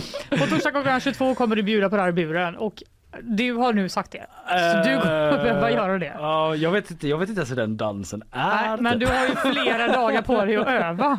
Tisdag, onsdag, torsdag så- Ja, klockan får se. 22. Det kommer verkligen vara så här, ja, sen tänkte jag dansa den här dansen också. Bara så här, du, det är ingen som har clearat det. Men Nej, du ingen vill det där, Ja, liksom. Det kommer liksom in. Och det klart de vill. Ja, det kommer in någon som ska typ så här trolla med en sån Diablo här. Du ska ut. Du Anna, tusen tack för att du gav oss lite highlights och uppdateringar. Varsågod.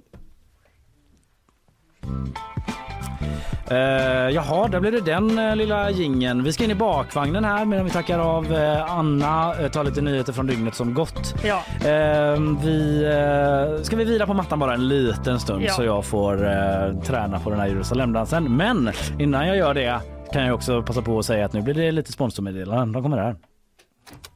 Nyhetsshowen presenteras av Göteborg, värdstad för Musikhjälpen 12-18 december. Skeppsholmen, Sveriges vackraste hem och fastigheter. Färsking, too good to be true. Ja, visst, eh, vi ska få ett eh, nyhetssvep här. Isabella Persson eh, tar sig framåt mot sin plats. Du har ingen egen privatbussa på gång till Musikhjälpen? Nej, men jag tänkte kanske få vara med och bidra. Budat på vårt quiz. Bjuda så jag får komma och quizza kanske. ja, just det. Ja. Väldigt, eh, Vill du ha revansch? Nej, du kanske vann när du var med? Nej, det gjorde du inte. Mm, nej, Men du... Skit någon gång. Jo, jag vann en gång tror jag. Ja, du vill vinna igen. Ja, det var Ja. speciellt om Isabella vann. Och plöja ner tusentals kronor Ja. för att få vara på sin egen arbetsplats. Då kan vi snacka. Då blir det sån som hos polisen, jävsutredning Exakt. och allt möjligt. Men eh, nu blir det däremot eh, nyheter. Varsågod Isabella. Till slut så har EU enats om ett storlån till Ukraina. Igår kväll gavs klartecken till att låna ut 18 miljarder euro till landet under nästa år. Att beslutet dröjt har berott på bland annat låsningar i förhandlingarna med framförallt Ungern där EU velat frysa bidrag till landet på grund av vad de kallar otillräckligt agerande mot korruption och bedrägerier. Ungern får i och med uppgörelsen nu ta del av EUs coronafond men en del av det vanliga EU-bidraget är fortsatt fryst.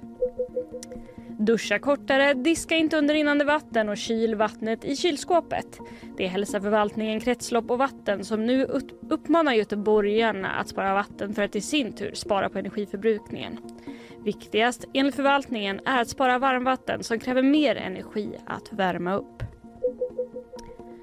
En julfest på en Finlandsfärja mellan Stockholm och Åbo spårade ur. Ett finskt byggföretag lyckades under en 20 timmars färd både kasta möbler över bord och kista i bastuaggregatet. Vilket tvingade besättningen att stänga av bastun.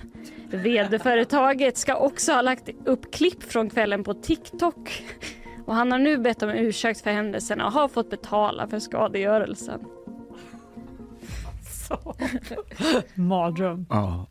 Det var lite roligt med att ja, får vi stänga av det här kiss Fair enough. Fair enough. Ja, och jag okej. såg bara Fanny i bakgrunden där.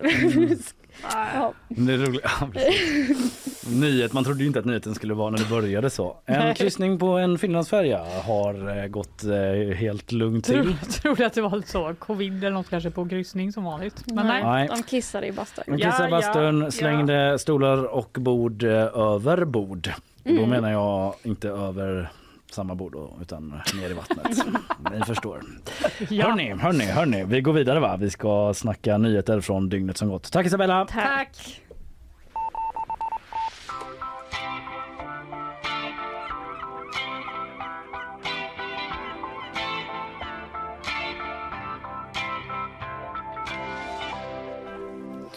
Ja du, Kalle.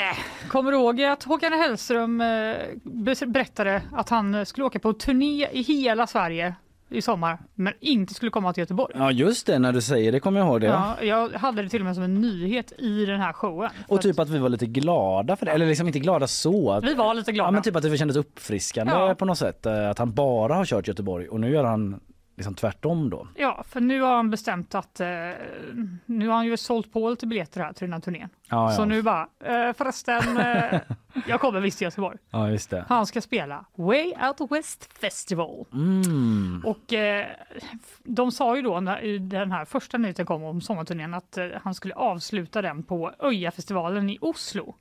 Eh, att det skulle vara hans stora turnéfinal. Eh, och då eh, tänkte folk att, men är det verkligen så? Är det inte så att du kommer komma till Way Out West? Ja. Som är precis efter. Ja, folk hade det redan på känn. Liksom. Ja, för att det är ofta så att många som spelar på Öjafestivalen sen också spelar på Way Out West Mm. eftersom de ligger då i samma eh, helg.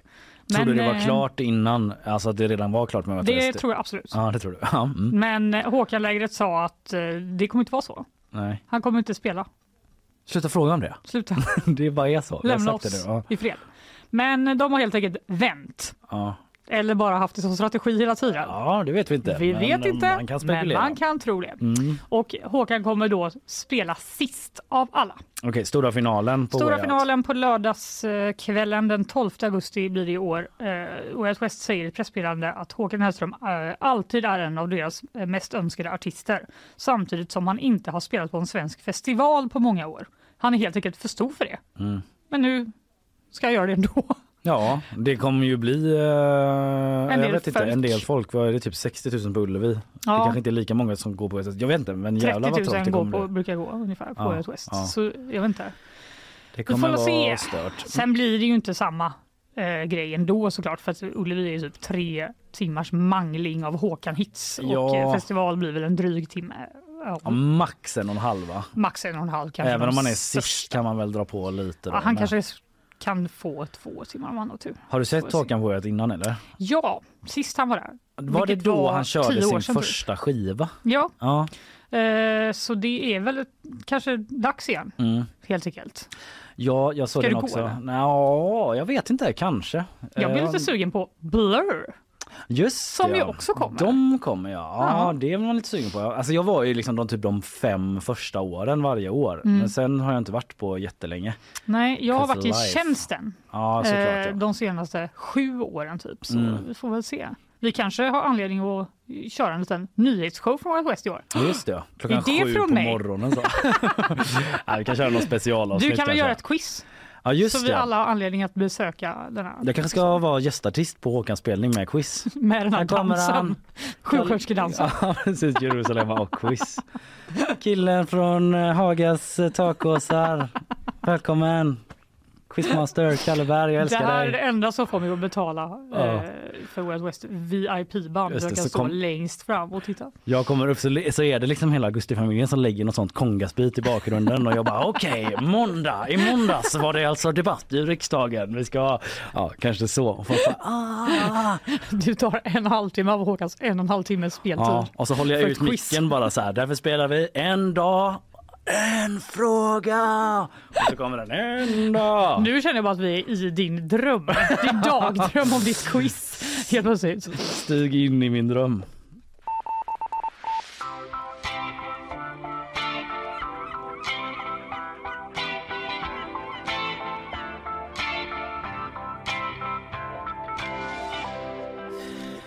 Eh, har du spelat Fortnite någon gång? Nej, alltså gjorde man det när vi var små ens? Nej det tror Det- jag inte. Det är ett relativt nytt. Det är nytt ja. Nej, det var inte när vi var små. Jag har spelat det faktiskt, för, fast som världens boomer. Att jag eh, Ja. typ hade ett sånt Nintendo Switch för några år sedan och så bara, vad är det här för, för roligt spel som var typ Som för det var på gratis. Nej, ja, exakt. Eh, så kom jag in där och blev så, du vet så här omedelbart skjuten i huvudet och dog liksom. och du vet så här italienska barn som bara typ så här, vad fucking cool. Du vet man märker att de skäller på det och att man är så dålig och så Det verkar svinstressigt. Men det är lite så skjut... Eh, ursäkta mig, boomer, men skjutspel. Ja, det är någon sån liksom, eh, ja det är det. Det är två lag och så stormar man. Counter-Strike stämning. Ja, nu är det boomers liksom, så här, men det är också rimligt att inte vi har så bra koll på Fortnite. Jag är stolt över ja, ja, det ska Jag det vara. Sträck på dig. Men att eh, man möts där och skjuter ihjäl varandra i två olika lag och det finns lite olika så här, mods som man kan spela. Och så är det typ så mycket unga, för det är väldigt så här glada färger typ. Och liksom, Jaha. eh, ja. För det var det som inte i barn CS. gillar. Nej, CS var ju mer... Eh, Det var mer real. ja, det var mer real. öken. Fortnite är lite mer så lila och grönt och sånt. Det är liksom min minnesbild av Fortnite. det. Ja, och så är det typ att man, ja, det är mycket med Fortnite helt enkelt. Men det jag ska berätta om är i alla fall att eh, det är så att föräldrar nu, ett gäng föräldrar stämmer Fortnites eh, tillverkare. Den kanadensiska domaren läser jag från en TT-artikel. Sylvain Lucier har godkänt en stämningsansökan från föräldrar som menar att deras barn blivit beroende av nätspelet Fortnite.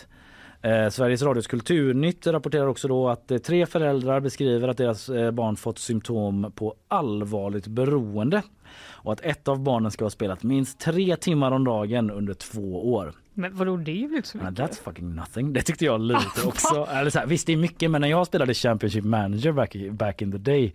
Alltså det kanske inte var hela året men när man var inne i sina skov då skulle jag säga att man kanske spela Ja. sex timmar. Ja, ja, ja. Alltså jag som är uppvuxen med då två bröder Ja, som spelade eh, World of Warcraft. ja. Det var inga tre timmar. Det hade ju mina, min mamma gråtit av lycka om det var så, så kort tid om dagen. Men Ja. eh, okej, ja ja. Ja men så är det i alla fall. Eh, Det är speltillverkaren Epic Games då som har fått den här stämningsansökan riktad mot sig. De har inte kommenterat saken ännu. Men enligt WHO då så är spelmissbruk sedan 2018 klassat som en sjukdom. Eh, och sen eh, skriver de på TT så här visserligen har amerikanska psykiatriker efterfrågat mer forskning och WHOs deklaration har heller inte blivit officiellt erkänd i Quebec då där eh, den här eh, rättssaken utspelar sig.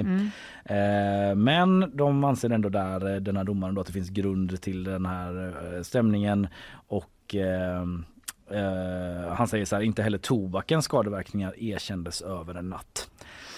Men gud, alltså jag bara tänker på hur många dataspelsberoende barn och tv-spelsberoende barn det finns där ute. Tänk om alla deras föräldrar ska stämma. Ja, Alltså det är inte... Minecraft-grundaren blir stämd. Herregud. Candy Crush. Det får bli som i Kina. Hade inte de det nu? Jag är extremt beroende av Candy Crush. Ja, du är det. Jag är typ på bana 6000 plus. Är Det är mycket antar jag. Det låter ju mycket. men Tänk att jag har är- gjort 6000 ba- ja, men Jag har också spelat i typ 10 år. Ja. Tre timmar Det är om mitt dagen, happy minst. place. Ingen rör mitt Candy Crush. Stäm aldrig fan Candy i alla Crush. föräldrar där ute. Vi kommer aldrig ursäkta oss utan vi har informerat om att en artikel eh, finns eh, och jag tycker det är gott så. Ni kommer aldrig ursäkta er, säger du? Nej, det sa jag inte. Ja, vi måste ju prata lite om Elon Musk. Det måste vi, eh, helst varje dag men i alla fall varje vecka. Ja, Mm. och nu är det dags. Är Eh, det. Han är nämligen inte längre världens rikaste person. Jag såg något om det. Ja, det står i GP, eh, vår egen tidning. Den som toppar eh, listan nu är den franska lyxmärkesägaren Bernard Arnault enligt Forbes. Jaha, vad ändå oväntat att det är, vad sa du, lyx? Säg det en gång till, förlåt. Lyxmärkesägaren, det är han som äger Louis Vuitton, Moet Mhm. och Hennessy.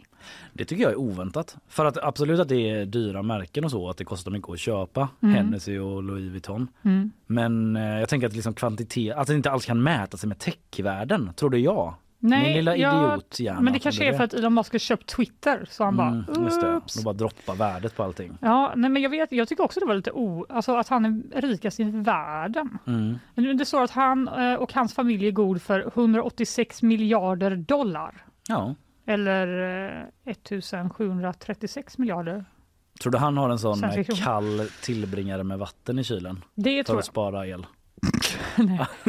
att det är, han liksom följer Jag tror bara att han råd. eh, aldrig har druckit så lite lukewarm vatten. Nej, nej, han har väl flaskor med sån eh, Ja. Evian, nej San Pellegrino eller um, olika lyxiga vatten. Ja, eh, det, sen 2001 var eh, Elon Musk världens rikaste person. Mm. Då tog han över från eh, Jeff Bezos, Amazons äg- Mm. ägare. Så det var väldigt kort tid han fick vara där, Ja, får man säga. poor Elon Musk. Ja, nu är han väl näst rikast i världen bara. Gråt Men, eh, emoji. han kan väl åka till Mars då och vara rikast, på Mars. Rikast på Mars. rikast på Mars.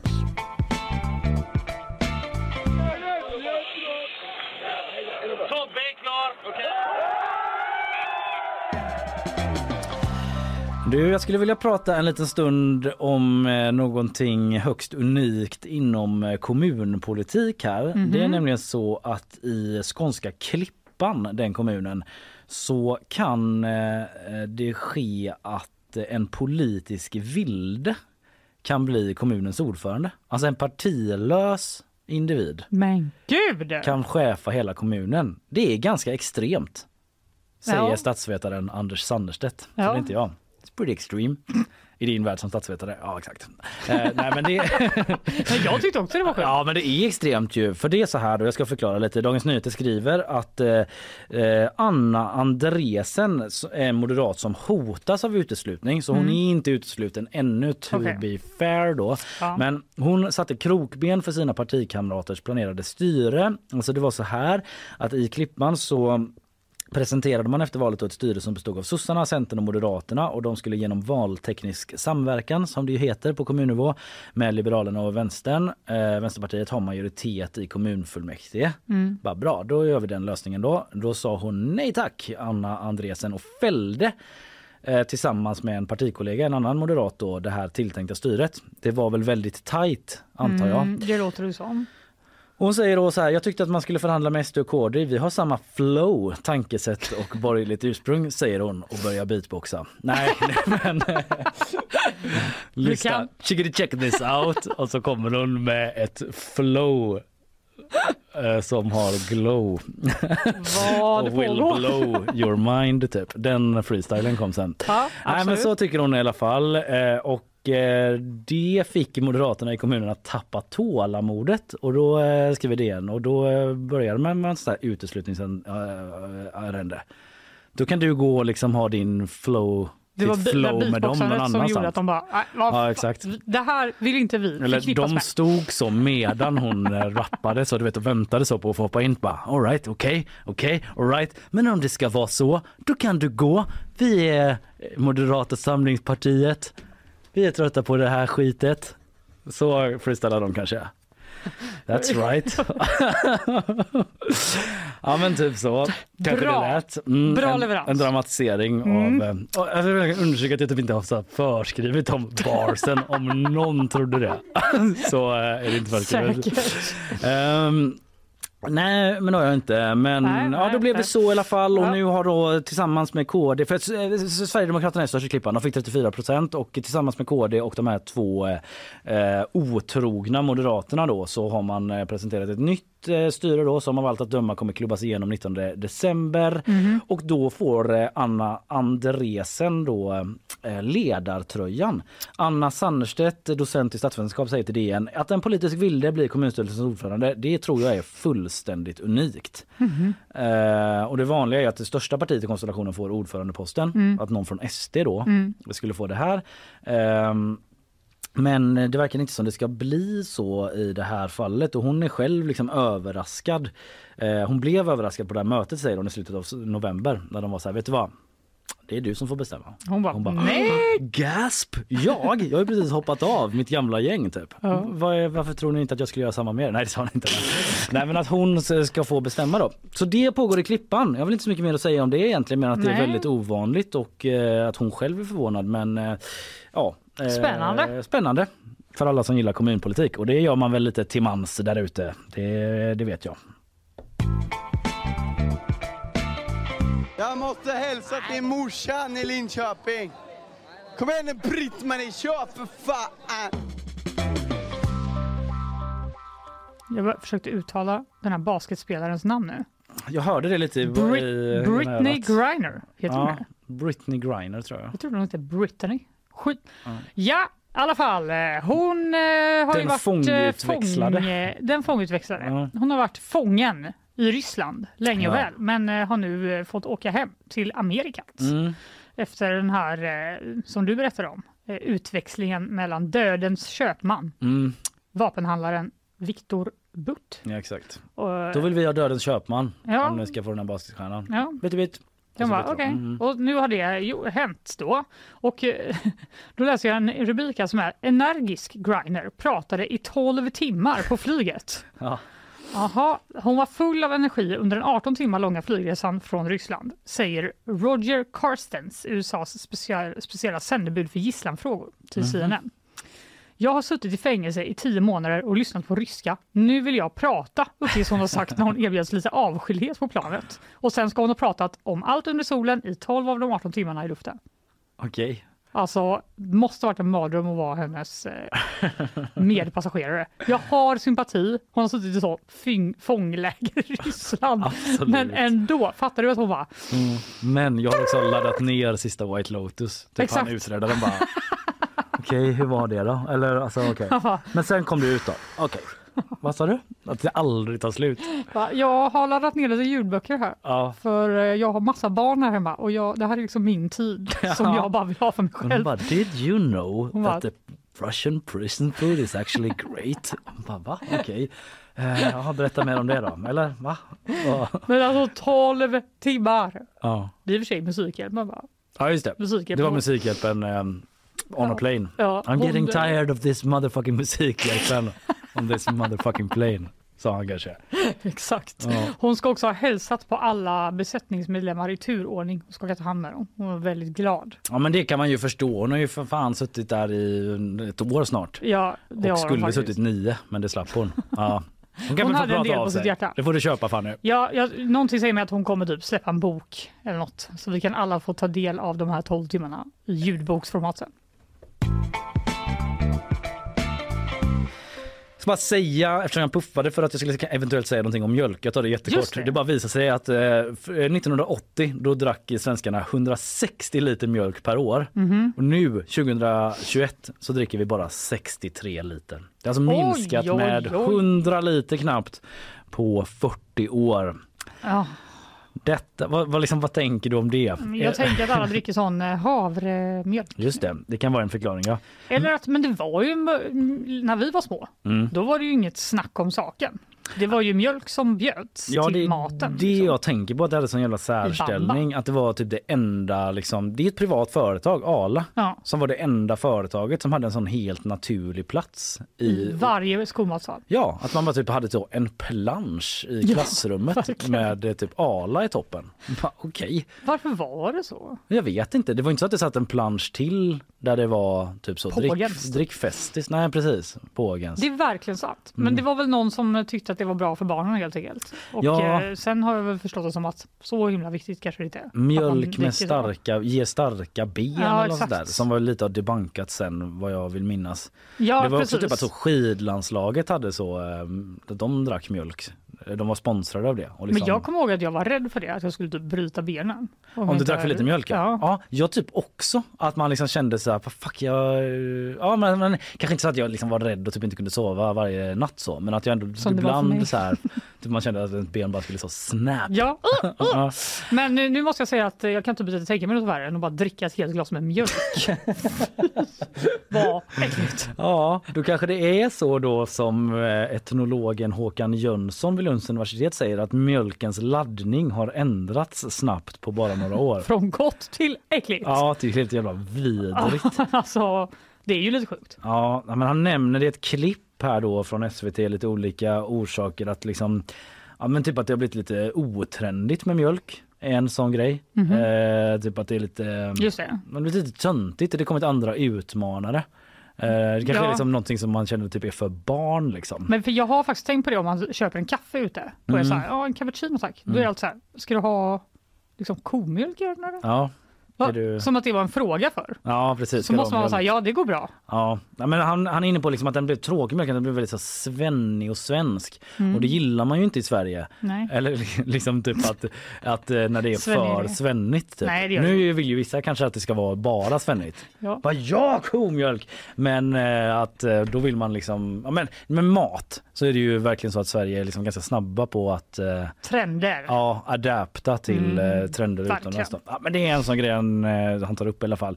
Eh, så mjölkdrickandet har dramatiskt minskat över en 40-årsperiod. Rimligt. Ta med det in i tisdagen, gör vad ni vill med den informationen. Eh, men glöm den aldrig. Aldrig. Du, eh, vår bössa då till Musikhjälpen kommer upp eh, någon länk på den eh, på Instagram, kanske Mm. under dagen, kanske imorgon. Vi får se lite. Det är inte helt bara i våra händer, tror jag. Men eh, annars har vi snackat idag om en jäkla massa saker. Du har haft en matig och faktiskt rafflande uppdatering om hela den här polisutredningen mot polisens chefer som bara Mm. pågår och pågår. Dag två av den. Ja, det är liksom förbryllande och eh, tankeväckande. Jag eh, har pratat om fusion.